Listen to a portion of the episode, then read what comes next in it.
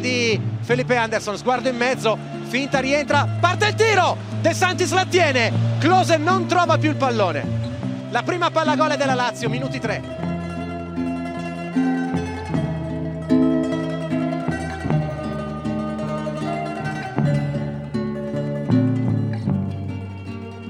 Goed, het is donderdag 14 mei, een dagje later dan gepland, want ik had gisteren wat technisch leed, maar we zijn er weer met een nieuwe Lo Stadio. En we hebben een speciale gast op afstand. Het is niemand minder dan Edson Braafheid. Edson, bedankt voor je geduld. Leuk dat je met me wilt praten.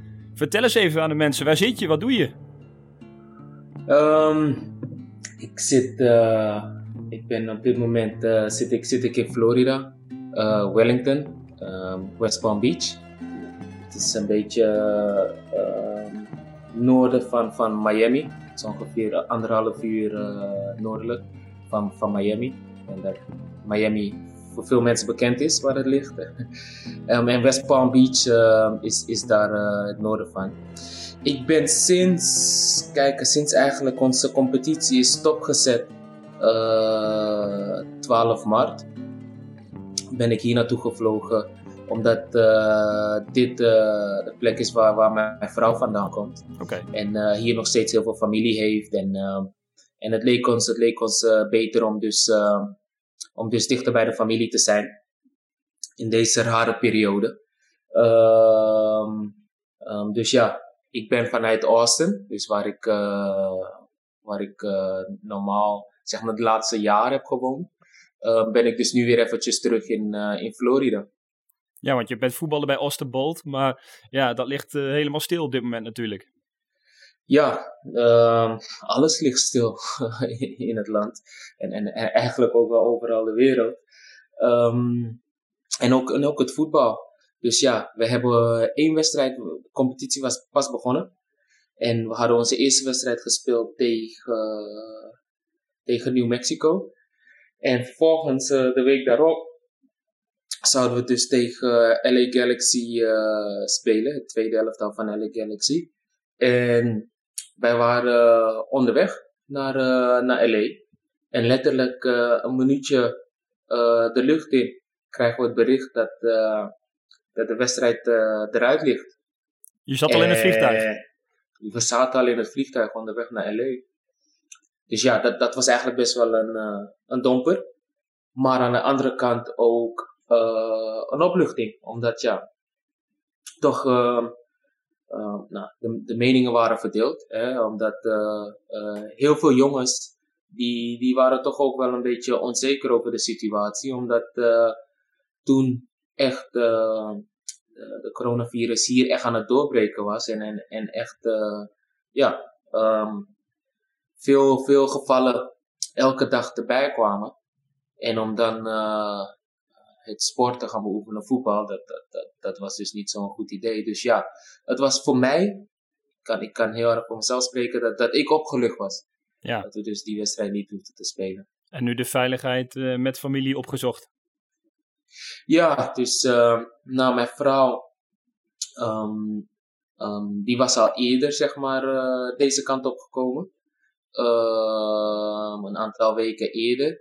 Omdat ze toch, er was een geval met privé geval, weet je, waardoor ze deze kant erop was gekomen. En ik ben eigenlijk naar LA gevlogen, daar geland en gelijk de vliegtuig gepakt naar Florida. En hoe kom jij de quarantaine door? Met mijn vrouw, ons zoontje. Mijn vrouw die is 25 weken zwanger van ons tweede kindje. Nou, gefeliciteerd. Dankjewel. En ja, hoe kom ik die door? Eigenlijk heel rustig. We zorgen ervoor dat we onszelf beschermen en eventueel anderen beschermen door niet in contact met anderen te komen. Want het is heel onduidelijk of je de virus hebt of niet. Sommigen hebben hele sterke symptomen en sommigen dus niet. Dus ja, we houden zoveel mogelijk afstand, we blijven binnen. Maar als er boodschappen gedaan moeten worden, ga ik snel de deur uit.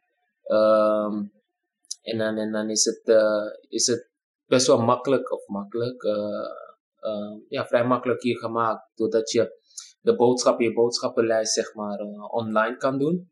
En dan op het moment dat je aankomt rijden, dat je niet de winkel in hoeft te gaan, de supermarkt in hoeft te gaan. En dat je boodschappenkarretje zeg maar naar buiten voor je wordt gebracht, in je kofferbak wordt gezet. En je weer naar huis kan rijden. Dus dat is goed geregeld. Dat is wat dat betreft goed geregeld. Voor de rest probeer ik natuurlijk ook fit te blijven. In hoeverre dat mogelijk is. Elke dag heb ik mijn uurtjes die ik dan voor mezelf train. Ik ben nu zeg maar best wel de laatste 4 weken ben ik heel erg verslaafd geraakt aan HIIT trainingen. Oh ja. Dat is high intensity interval training. Dat moet toch met doorbloeding, dat voor doorbloeding zorgt. Ik een bepaalde krachttraining kan doen en dit is allemaal met lichaamsgewicht. Maar omdat het dus intervaltrainingen zijn, dan wordt je cardio ook aardig getest. Dus zodoende ik daarin toch op een bepaald niveau ben en niet te ver terugzak. En dan heb ik dagen dat ik 2 keer per dag train en dan ga ik mijn duurloopjes doen. Dus zo hou ik mezelf een beetje bezig en natuurlijk heel veel tijd doorbrengen met mijn vrouw en met mijn zoontje. Heel veel Zoom-meetingen heb, heel veel FaceTime-sessies heb met familie in Nederland, vrienden all over the world. Dus zo kom je een beetje je dagen tegen. Veel lezen. En deze podcast natuurlijk. Over Lazio gaan we het hebben, want daar heb je natuurlijk 2 seizoenen gespeeld, van 2014 tot 2016. Jouw contract werd op dat moment niet verlengd bij Hoffenheim. Toen mocht je op proef komen bij Lazio. Hoe is dat zo tot stand gekomen? Dat is eigenlijk best wel apart gelopen. Ik kwam uit een narige situatie met Hoffenheim, waar ik een heel seizoen eigenlijk uit de selectie ben gehouden. En nog steeds ik daar mijn vraag over heb waarom. Ja. Heb je er al een antwoord op? Nee, nou goed, de trainer die toen destijds aangesteld werd, vanaf het begin toen hij kwam. Ik kom terug van een huurperiode bij RC Twente. En hij was net een paar maanden daarvoor, ik denk net 2 maanden daarvoor, voor het seizoen eindigde, was hij aangesteld. En ik kom terug en ik denk nieuwe trainer, ik ga weer helemaal opnieuw beginnen. Meld ik mij aan en vond ik het al raar dat het zeg maar in het oude stadion van Hoffenheim, dat ik daar moest melden. Nou, er werd niet veel gecommuniceerd. Je moet daar melden, daar beginnen onze testen, et cetera, et cetera. Oké, ik meld me daar aan en ik zie dat daar niet het hele elftal is, maar een aantal jongens. En vervolgens krijg ik dan te horen dat dit de groep is die dus niet bij de selectie meer hoort. Maar en de dagen daarna volgen dat ik dus te horen krijg dat ik weg mag. En dat was een hele rare situatie. Dus van een heel jaar lang niet gevoetbald te hebben, krijg ik dan in één keer. Ik was nog uit mijn Bayern periode dat ik goed bevriend was met Miroslav Klose. Ja. En uiteindelijk ik contact met hem heb gehad.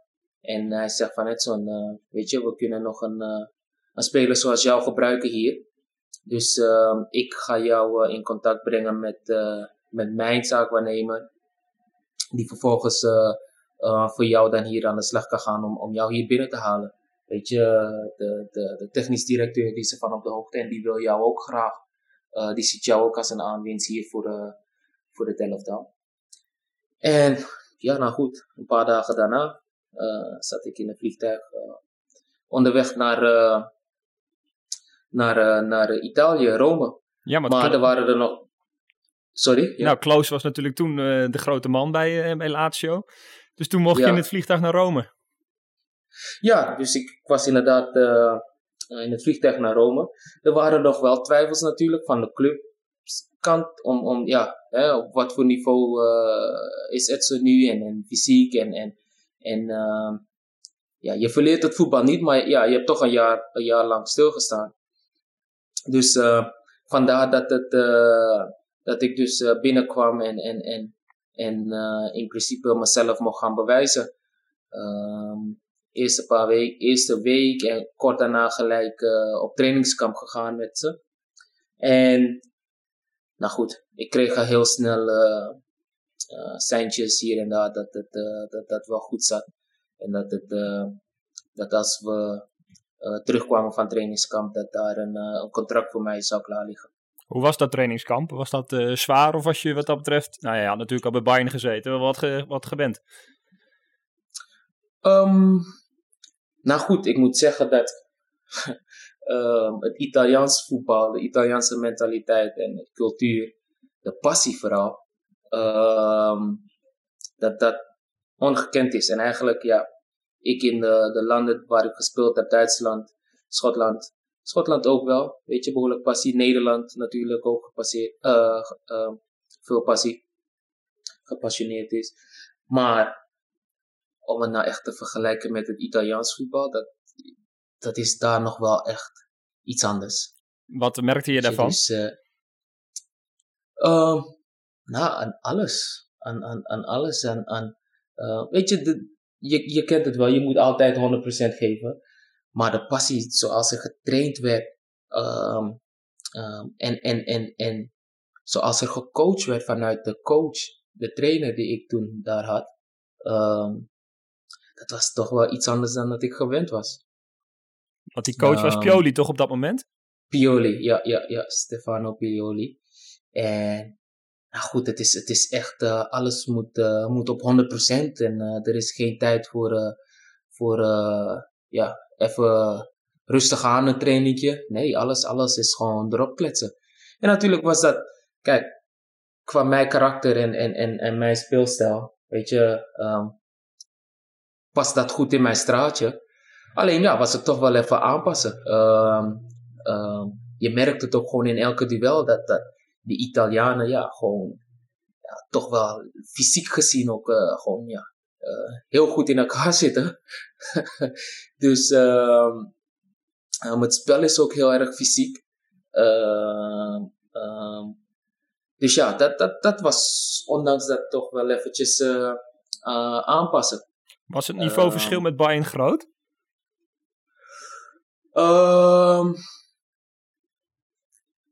Ja, ik zou zeggen in kwalitatief.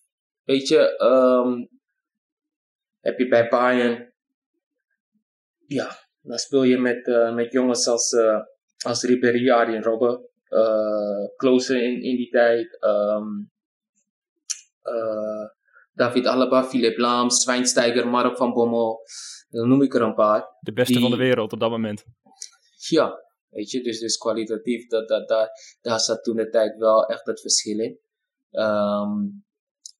Coach als Louis van Gaal, die natuurlijk bij de beste coaches van de wereld hoort. Dus ja, daar zat kwalitatief wel het verschil in, ja. Maar qua professionalisme viel dat op zich wel mee? Ja, het is, vergis je niet, Lazio is gewoon een topclub in Italië. Met een goede geschiedenis, historie. Vergeet natuurlijk ook niet die derby. Weet je, een van de grootste derby's van de wereld ook tussen Lazio en Rome. Dus ja, daar hoef je absoluut, weet je, qua professionalisme. Lazio heeft een heeft een training ground waarbij de meeste teams in andere landen daar nooit aan komen. Ja, is die mooi? Dus, ja, het is enorm. Weet je, het was dan nog wel, zeg maar, dat is ook wel de charme van Italië, dat alles wel oud is, mm-hmm. maar in de geschiedenis daarvan, weet je, daar zit de charme in. En ik begrijp ook dat ze nu heel veel aan het vernieuwen zijn. Maar die velden, die lagen er altijd prima bij. Velden waren top. We hadden onze eigen kok. We hadden onze eigen slaapruimte op het trainingscomplex. En dat alles was toch op een loop. Dat je parkeert je auto's dicht bij de kleedkamer. In een garage. Overkapt. En dan ga je met de lift naar beneden. Of met de trap, wat je zelf wil. en dan kom je de kleedkamer in, waar je krachthonk hebt, enorme krachthonk, kleedkamers, fysioruimte, trainers, de kitman. En dan ga je weer de trap omhoog, weet je. En dan kom je op het trainingsveld. En dan heb je trainingsveld 1, 2, 3, 4, 5. Hangt er vanaf waar we willen trainen en waar het tweede elftal dus op trainen. Mm-hmm. En het was allemaal afgeschermd. Niemand buiten Lazio kon daar binnenkomen. Je moet ook door een gate heen, waarbij je dan netjes gedag zegt aan de beveiliger. Maar die gate sluit daarna ook weer gelijk. Dus niemand kon daar van buitenaf even zeggen van, hey, ik ga even naar een training kijken. Of ze moesten een andere gate openmaken. Weet je, en dan op speciale dagen, weet je, vooral voor de derby of grote wedstrijden, dan mochten de supporters komen. En dan heb je een kleine stadion die ze daar ook gebouwd hebben.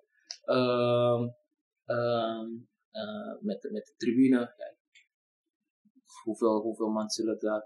Misschien toch wel een 1500 man.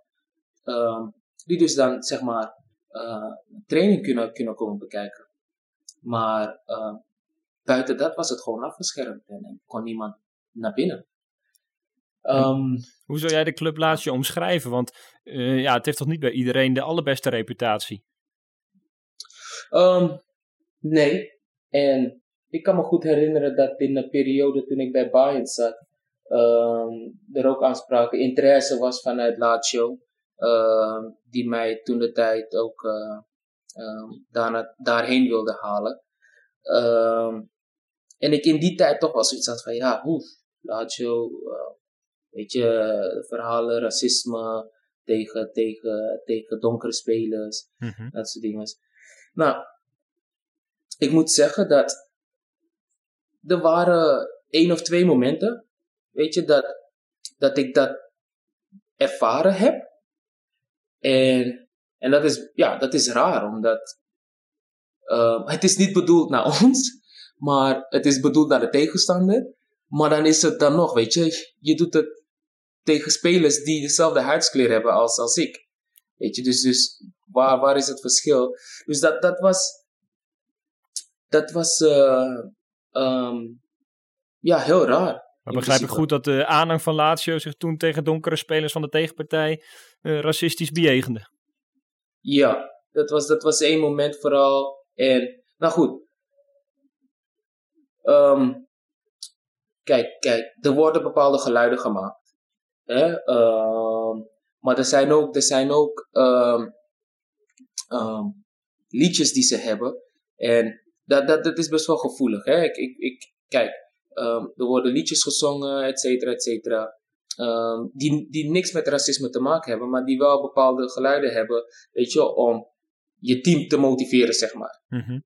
En in je team te pushen. Voor mensen die daar niet bekend mee zijn, snap je, dan kan dat heel raar overkomen. Ik kan me dat goed herinneren dat we tegen Bayern Leverkusen speelden voor kwalificatie voor Champions League dat jaar. En we thuis hadden gewonnen. 1 of 2-0. En uit, helemaal van het matje werden gespeeld. En toen vooral ook dat er bepaalde geluiden uit het vak van de Lazio supporters kwamen. En ja, dat mensen die geluiden, weet je, hoe het dan overkomt is dat het gewoon tegen donkere spelers is. Maar dat hoor je vaker in de stadions, weet je, in Lazio, in Roma, de supporters, weet je. En dan zijn er geen donkere spelers, maar dan hoor je die geluiden ook weer, begrijp je? Ja. Dus het is heel gevoelig, het is heel raar. Kijk, ik persoonlijk kan van mijn ervaring spreken. Ik ben nooit in aanmerking gekomen en dat ik nooit het gevoel heb gehad dat die supporters liepen met mij weg. Elke keer als ik het stadion uitliep, weet je, en dan waren het toch ook wel, weet je, wat ik zeg, de passie en hoe het leeft in Rome, snap je? En Lazio is dan een team, ja, je mag verliezen, zolang je alles eraan doet om, weet je, en dat je alles gegeven hebt. En, nou goed, dat valt wel in mijn straatje, omdat ik een type speler ben die altijd hard gaat en met zijn hart speelt. En daar werd ik wel voor gecomplimenteerd. Maar ik heb dat nooit zo ervaren. Niet in de stad, niet in het stadion. Nooit persoonlijk van dat ik het gevoel had dat ze racistisch uitgelaten hebben tegenover mij. Of waar dan ook. Nou, gelukkig maar.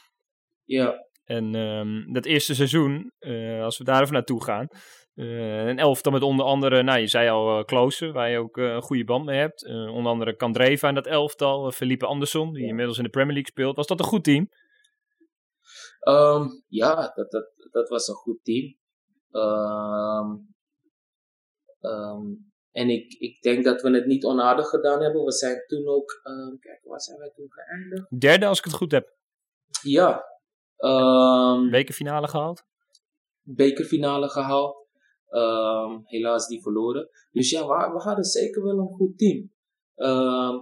Ook, zeg maar, weet je, dan noem je een paar spelers. Kandreva, die toen de tijd, weet je, iets jonger was. Felipe, die veel jonger was. Keita Baldi, om niet te vergeten, die jonger was. Weet je, maar we hadden dan ook wel andere spelers, zoals Klose. Ik was daarin. Stefan de Vrij, die jong was. Weet je, die toen net ook tegelijkertijd met mij de transfer daar naartoe maakte. Dus ja, het was een goede mix. Weet je, met talentvolle en spelers en een paar oudere spelers die al wat meer ervaring hadden. Maar dat was, als je terugkijkt, een heel goed elftal. Was Klose de beste? Klose is een killer. Ja. Daar kunnen we heel kort in zijn. Klose, als hij speelde, dan was het 80% dat hij een doelpuntje zou maken. Weet je, en ik heb eer gehad om met hem op te trainen. Met hem genoeg gesprekken gevoerd te hebben. En Klose heeft een heel speciaal oog voor details. En dat gaat zo ver in het bestuderen van je tegenstanders, de spelers, de zwakte van de spelers en hoe hij daar met zijn kwaliteit gebruik van kan maken. In zijn voordeel. Wat voor details zijn dat? Nou, bijvoorbeeld Klose weet dat hij voornamelijk sterk is in zijn benen. Weet je, die man die heeft bovenbenen staan en die heeft een loopvermogen. Weet je, dus dat was een hele goede combinatie voor hem. Maar bijvoorbeeld met zijn startsnelheid. Hij was iets ouder toen, maar ondanks dat, ja, je startsnelheid bepaalt in het moment van starten. En daarin was hij heel slim in bij het weglopen van zijn tegenstander, contact te hebben met zijn medespeler, om, weet je, daar zijn voordeel uit te halen. En spelers tegenstanders die daarin langzamer waren, in het draaien, in het focussen op de bal en niet op de speler, kon hij heel goed gebruik van maken door weg te lopen, de ruimtes in te duiken. En op een of andere manier was hij altijd gewoon voor zijn tegenstander. Of het nou, vooral in het strafschopgebied, komt hij altijd voor zijn tegenstander. En ik denk dat we dat in Nederland beschrijven als het neusje voor de goal. Mm-hmm. en dat heeft hij gewoon. Stond je ook tegenover hem op training of waren dat vaak andere spelers? Oh nee, ik stond vaak genoeg op hem op training. En dan merk je dat ook gewoon. Weet je, ik moet het dan ook vooral hebben van mijn wendbaarheid. En vooral mijn eerste meters waarin ik vaak voordeel uit kan halen tegenover mijn tegenstander. Maar ik was dan ook wel sneller dan hem. Weet je, op een afstand. Hè, als we gewoon moeten gaan meten, dan was ik sneller. Maar toch had ik moeite met hem op het moment in het spel. Weet je, dat hij toch op een of andere manier altijd eerder bij de bal was dan ik. Hij was slimmer. En hij was gewoon slimmer. Weet je, dus... nou goed, daar heb ik heel veel van genoten. Heel veel leuke duels van gehad. En ik heb hem als verdediger zijnde... heb ik hem ooit een heel mooi cadeautje mogen meegeven. En op training een hele speciale panna mogen geven. Vertel. Weet je, dus... ik speelde linksback toen. En hij speelde rechtshangend. Of hij kwam uit op de rechterkant, op mijn positie. En kijk, hij werd weggestoken. Of in ieder geval, hij maakte vooractie om in de bal te komen. En dat was verkeerd begrepen door zijn medespeler. En waarbij die medespeler hem dus zeg maar weg wilde steken. Nou, ik kon dat goed lezen. Ik draai me om. Ik ben eerder bij de bal. Maar hij zet druk. Dus ik stap over de bal heen. En doe alsof ik dus vooruit wil stappen. Maar tegelijkertijd hak ik hem met mijn hiel tegenovergestelde richting. Dus om weer om te draaien. En omdat hij dus druk zet en hij dacht dat ik mijn volgende stap dus naar voren zou zijn, kwam hij dus gewoon vol van achter. En ja, dat hakje ging door zijn benen. Man, dat was geweldig. Want het hele team was oh, Miro, que cazzo, cara. En hoe reageerde hij? Ja, Miro is dan wel echt zoiets waar hij kwam naar me toe, hij loopt naar me toe en hij zegt: Edson, schön gemacht. Schön, zeer schöne Aktion. Dus jij hebt gewoon de wereldkampioen uiteindelijk van 2014 even een pannetje gegeven. Ja, dat neemt hij me niet meer af. Mooi. Hey, en nog even over die coach, Stefano Pioli. Wat voor coach was dat? Nee, dat was wat ik al zei, een zeer gepassioneerde man. Er was geen training die hij voorbij liet, dat hij voorbij liet gaan waar hij zijn stem heel liet. Zijn stembanden heel liet. Dat is altijd schoor. Is het zo schreeuwend? Nou goed, hij is ik kan het alleen maar omschrijven als passie. Hij was heel meelevend, weet je. En in het begin moest ik daar echt aan wennen. Want ja, ik krijg de bal. Ik word aangespeeld. De bal is onderweg naar mij. En hij was al aan het schreeuwen. Edson, kijk links. Edson, ga naar binnen. Edson, naar voren. Weet je, dus hij was echt meelevend. Alsof hij, je kent het wel, die coaches die de joystick in hun handen hebben. en die al zo elke beweging daarin willen controleren. Ik begrijp dat het komt uit passie en willen helpen. Snap je? Maar jij staat aan de zijlijn, ik sta op het veld en jij ziet hele andere dingen zoals wat ik zie. En ik zie hele andere dingen soms als wat jij ziet. Dus, maar goed. Het komt uit de hoek van meelevend en willen helpen. En zijn emoties daarin Ja, soms kon hij het onder controle houden en soms niet. Snap je? Maar daar zat echt wel van...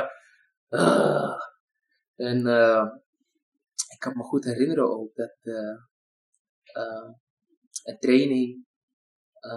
en dat heeft allemaal ook te maken met... Weet je, we hadden een reeks dat we wedstrijden aan het verliezen waren. Onnodig, omdat we beter waren, maar op een of andere manier die wedstrijden niet tot een overwinning konden krijgen.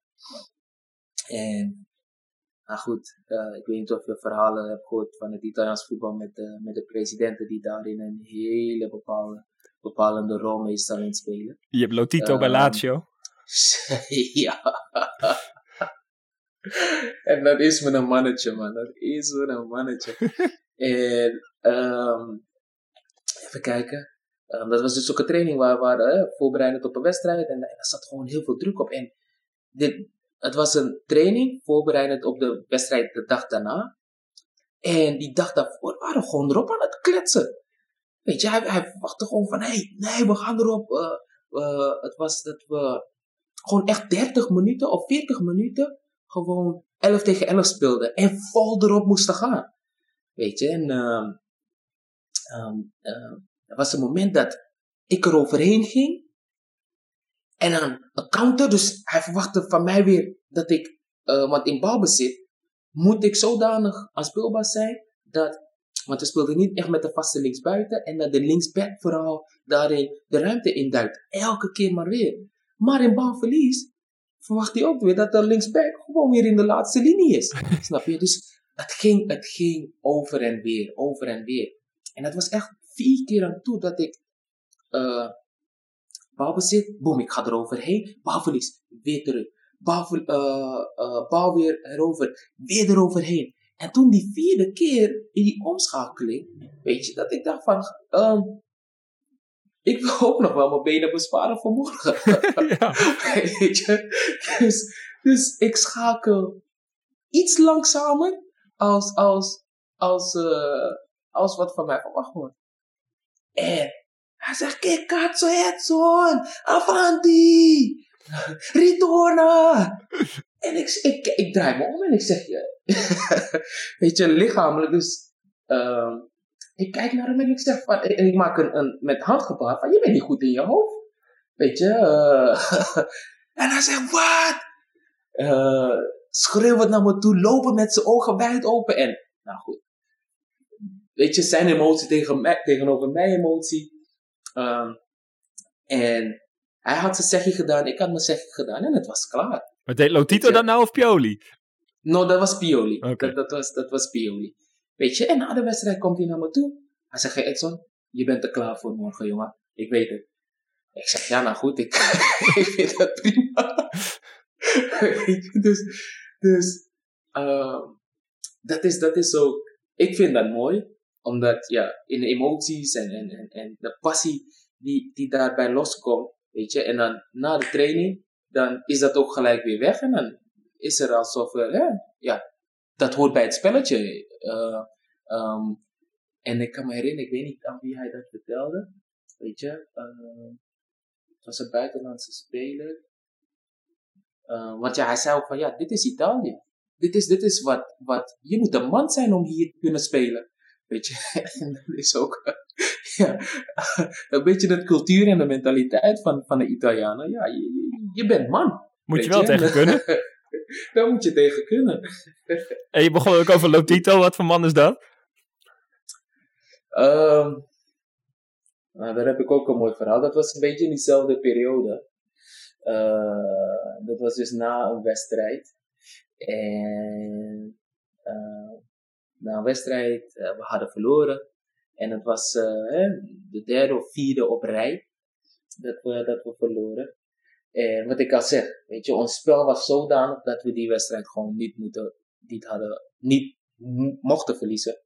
Want we waren gewoon zoveel beter, maar toch uiteindelijk zitten we met 0 punten, lege handen. En dat was dus de 3e, 4e op rij. En de dag daarna, was een zaterdagavondwedstrijd. De dag daarna, zondagochtend, is uitloopsessie. Komen we terug. Hebben we een nabespreking. En dan in de nabespreking gaat iedereen het veld op. Dan heb je de basiselftal, de jongens die dus minimaal 60 minuten gespeeld hebben, die gaan uitlopen. Uitlooptraining, uitloopsessie doen. En de jongens die dus die minder gespeeld hebben, die gaan dus even aan de bak. En midden in de sessie komt Lotito het veld oplopen. Die loopt gelijk naar het midden van het veld. En ragazzi, un momento per favor. maar hij loopt en Lotito is zeg maar, dat is geen grote man, dat is best wel een korte man, een beetje stampertje, weet je. Mm-hmm. En lange jas, weet je, manteljas van zijn enkel tot aan zijn schouders, weet je. En dan met 2 beveiligers, weet je, die dus die altijd achter hem aanlopen. Weet je. Je kan je ik hoop dat je kan voorstellen. Zeker. Ik ben midden in een training en ik zie Lotito het veld oplopen met zijn 2 beveiligers achter hem. En ik denk van, ja, wat is hier aan de hand, joh? Dus, zei, ragazzi, un momento, per favor. Vieni qua. En, nou. We kijken allemaal naar Pioli. Pioli zegt van, weet je, echt met zijn hand van, hé jongens, ja, kom. De baas roept. En we gaan daar staan. En ik voelde me alsof ik in een maffiafilm terecht ben gekomen. De manier hoe hij ons eigenlijk op het matje riep, dat was wat ik net al zei, het is net als een maffiafilm die ik een beetje van, als jullie de volgende keer niet winnen, en dat heeft hij letterlijk gezegd, als jullie de volgende wedstrijd niet winnen, kan me helemaal niks schelen als ik al jullie contracten moet afkopen en als ik een heel nieuw elftal bij elkaar moet zetten. Ja, en geloof me, ik kan dat ook doen. Dit klinkt wel als Lotito, ja. Nou, goed. En wonnen jullie? Even kijken. Nee, we wonnen die wedstrijd niet. En vervolgens, wat er toen gebeurde, is dat in het noorden van, is zeg maar een beetje het noorden van Rome, net buiten Rome, is er dus zeg maar op een uur afstand van waar ons trainingsground is, hebben ze in de bergen daar, hebben ze dus heeft Lotito, een faciliteit daar, een hotel, weet je, wat in the middle of nowhere is, in de bergen. En daar ga je dan naartoe als straf, weet je. En de retiro. Dus ook dat, juist, weet je. En dan ga je daar dus ook naartoe. En dat was op een gegeven moment dat wij, tussen de 2 en 3 weken gewoon wedstrijd, dus vanuit dat punt naar de wedstrijd gaan. En dan na de wedstrijd gelijk weer daar op een soort van straf kan komen. Weet je, omdat hij gewoon wilde dat wij gewoon 2 à 3 wedstrijden achter elkaar moesten winnen. En hij ons letterlijk van onze familie hield. Ja. Weet je, dus. Had je dat ooit eerder meegemaakt? Ik heb dat nog nooit meegemaakt. Nee. Nergens heb ik dat meegemaakt. Dat van onze familie gehad. Oké, dat op zich is Italië uniek. Oké, dat op zich, ja. Nou goed, ik kan er nu om lachen. Toen de tijd, ja, wat doe je als speler? Snap je? Als je er tegenin gaat, joh, dan ben je weg. Ja. Dan ben je weg. En dit zijn de normale gang van zaken. En ik sprak ook met de Kandreva, ik sprak met de Keita Baldi, ik sprak met al die andere Italiaanse jongens. En die hebben het dus al eerder meegemaakt. Snap je? Dat was gewoon niet nieuw. Nee. Zij wisten ook gewoon wat hun te wachten stond. Op het moment dat wij zo vaak aan het verliezen waren, dat dat gewoon een grote kans was. Dus ja, die jongens waren erop voorbereid. En dat is gewoon normaal. En ja, als buitenlander moet je daar ook gewoon in mee. Je kan niet anders, je past je gewoon aan. Sprak je de taal ook? Ja, nou goed. In mijn eerste jaar had ik daar best wel moeite mee. Ik verstond het veel sneller als dat ik het kon spreken. In mijn tweede jaar ging dat veel makkelijker. Maar ga mij nu niet vragen om Italiaans te praten, hoor. Ik heb een paar woorden. Maar... Ja, het eerste seizoen verliep heel succesvol, wat je al zei. Derde bekerfinale gehaald. En toen het tweede seizoen... toen kwam eigenlijk even de klad erin. Want Pioli werd op een gegeven moment ontslagen in april. En toen kwam Simone Inzaghi. Ja. En wat voor indruk had je van hem?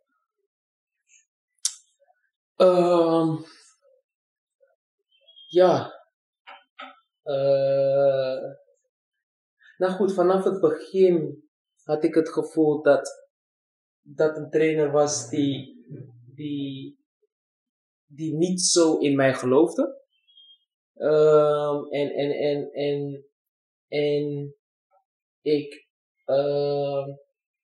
Dus eigenlijk weinig tot aan niet aan het spel meer kwam bij hem. En wat over het algemeen voor mij sowieso een lastige jaar was, dat seizoen. Omdat ik ook bij Pioli, ik daarvoor een moeilijke tijd had om aan mijn minuten te komen. Nou goed. Ja, Simone. Die kwam dus van het tweede elftal. En dit was dus zijn eerste echte job als hoofdcoach van een eerste elftal. En ja, nou goed. Kan ik daarover praten? Ik heb hem toen net aan het einde van het seizoen een beetje meegemaakt. En dat is het. Als ik nu zie wat hij nu aan het doen is, dan denk ik van ja, nou... Hij doet het behoorlijk goed. Ja, wat ging hij toen direct over op een ander systeem toen hij de leiding kreeg, of niet? Ja, een andere tactiek ook. Spelers op andere posities gezet. En eigenlijk zijn filosofie eigenlijk toen al gelijk wilde overbrengen. Weet je, en hij... Dus ja, het hele tactiek. Ik kan me herinneren dat ik kort daarvoor, voordat Pioli ontslagen werd, ik eigenlijk de laatste 2-3 wedstrijden volgens mij, dat ik die ook speelde. En Pioli is ontslagen na de Roma derby. Als ik dat goed herinner.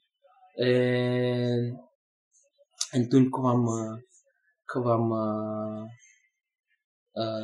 Inzaghi. En gelijk die week daarop merkte ik van dat ik niet meer zou starten. Weet je? En dat dus iemand anders zou starten. En dat ik dus vanaf dat moment zoiets had van oké, goed. Ik begin weer helemaal opnieuw. En om mij daarin te bewijzen. En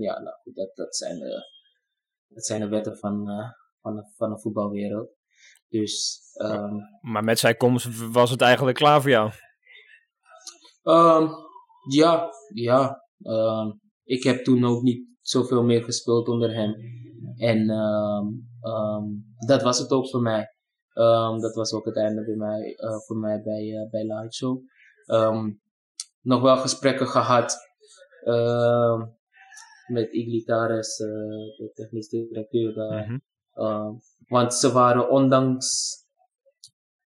ondanks ik dus niet meer... zeg maar in het beginplaatje, of in het plaatsje voorkwam van Inzaghi, hebben ze me toch nog wel een contractaanbieding gedaan, waarbij ik toch nog wel aardig wat centjes kon verdienen, maar wel al zeggende van Edson, je gaat waarschijnlijk derde of vierde keus zelfs worden. Maar je bent goed voor het elftal, je past goed in het elftal, je past goed in ons cultuur. En weet je, als oudere speler dan kan je die jonge jongens toch ook het een en ander bijbrengen. En dat kunnen wij dat kunnen we goed gebruiken, maar ja, dat is dus wel. En ja, vind je dat je zelf in die situatie past en daarmee kan leven dat je toch derde, vierde plek gaat zijn, dan ligt er een contract voor jou klaar. Dus en ja, ik was daar gewoon op dat moment nog niet klaar voor. Ik wilde nog wel heel graag spelen. Ja. En daar zou ik dus geen genoegen mee kunnen nemen. En op dat moment heb ik dus toen ook de keuze gemaakt. Dus niet ingegaan op de contractaanbieding die zijn wij toen deden.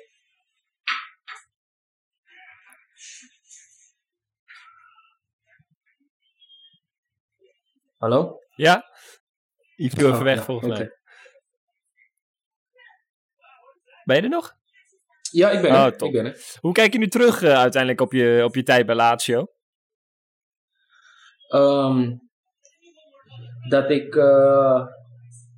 heel erg trots op mezelf ben en trots op die periode. En dat ik voor zo'n geweldige club heb mogen uitkomen en dat ik voor zo'n geweldige club heb mogen spelen. Ik heb nog, op social media hier en daar krijg ik nog vanuit supporters vanuit Italië en Rome die mij dan nog steeds volgen. Nog steeds complimenten en nog steeds hier en daar, als er wat gepost wordt of wat dan ook. Met name als ik een foto post vanuit mijn Rome tijd, dan zit ik nog steeds in de gedachten en in de hart van de mensen daar. En dat doet me gewoon goed. Rome is een geweldige stad. Ik heb Italië beter leren kennen. Ik had nooit echt een hoge pet van de competitie. Maar toen ik daar speelde, dat er wel eens wordt gezegd. Toentertijd werd er wel eens gezegd van ja, het Italiaans voetbal is saai. Het is tactisch, het is saai en. Maar op het moment dat je dit speelt, man, dan is het een ander verhaal. Ik kan zeggen de passie, de snelheid, de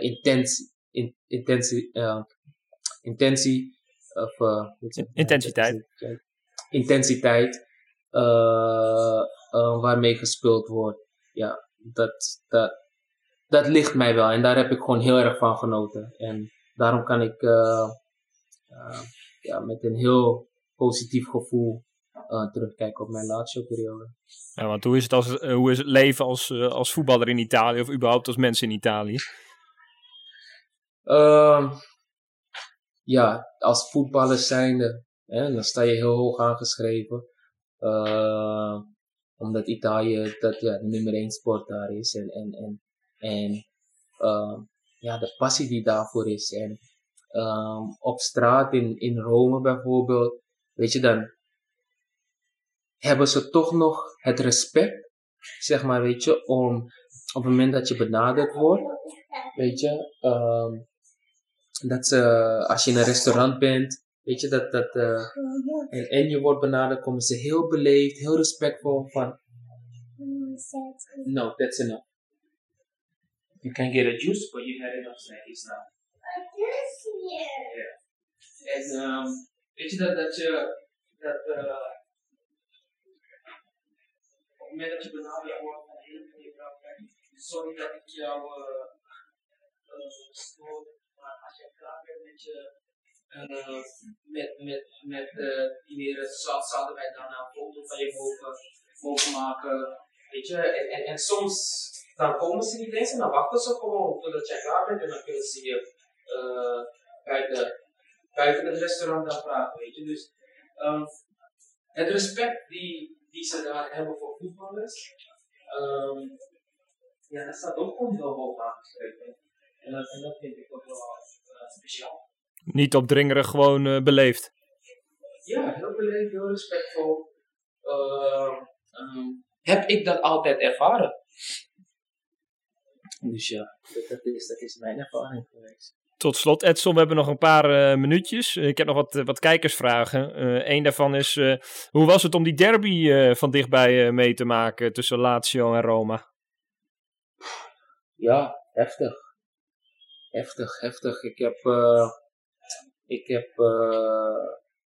Ik heb die mogen spelen en nog een andere grote derby tussen Celtic en Glasgow. Die staat ook hoog aangeschreven. Maar ja, als ik eerlijk moet zijn, dan vind ik de Rome derby vind ik toch iets specialer. Ja, waarom? Bijvoorbeeld, het is best wel speciaal omdat en dat is ook het respect, zeg maar, weet je, van de Roma-fans. Weet je, je bent in een stad die verdeeld is tussen Roma en Lazio. Je komt in restaurants waarbij de eigenaren soms ook gewoon Roma-fans zijn. Maar ondanks dat, het respect nog hebben om jou respectvol te behandelen, weet je, en daar grappen over kunnen maken van, hey, vanavond ga jij geweldig eten, ja? Maar denk eraan, in de derby, ja, dat als jij die verliest, dat je hier nog steeds een goed potje hebt om te komen eten. Weet je, dus dat soort geintjes, die worden dan wel gemaakt. En ja, het is speciaal. En ik ben super trots op dat ik die derby heb mogen spelen. En nog eentje, wie is de lastigste speler in de Serie A waar je tegenover hebt gestaan?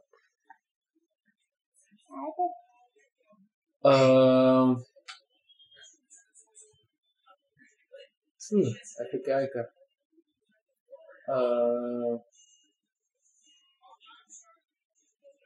Man, Juventus in het geheel.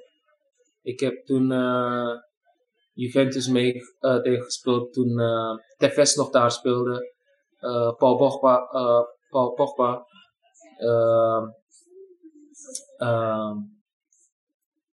Hoe heet die nou? Pirlo. Man, dat team, dat elftal, dat was zo goed ingespeeld. En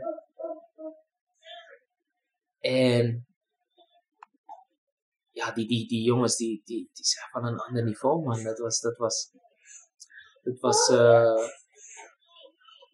Dat heb ik als een hele mooie wedstrijd ervaren, ondanks we verloren hebben. Weet je, maar dat was zo intens en dat was geweldig, man. Dat was geweldig. Ik heb, hoe heet die gozer nou? Hoe heet die nou? Eén momentje, luisteren. Can you please go and watch your iPad? Daddy will be there soon. Okay? Okay. Hoe heet die nou? Een donkere speler die toen volgens mij bij Cagliari had het gespeeld en toen daarna naar Rome is gegaan. Ibarbo? Ibarbo, juist. Hoe wist je dat? Ja, ik volg de Serie A, hè. Okay,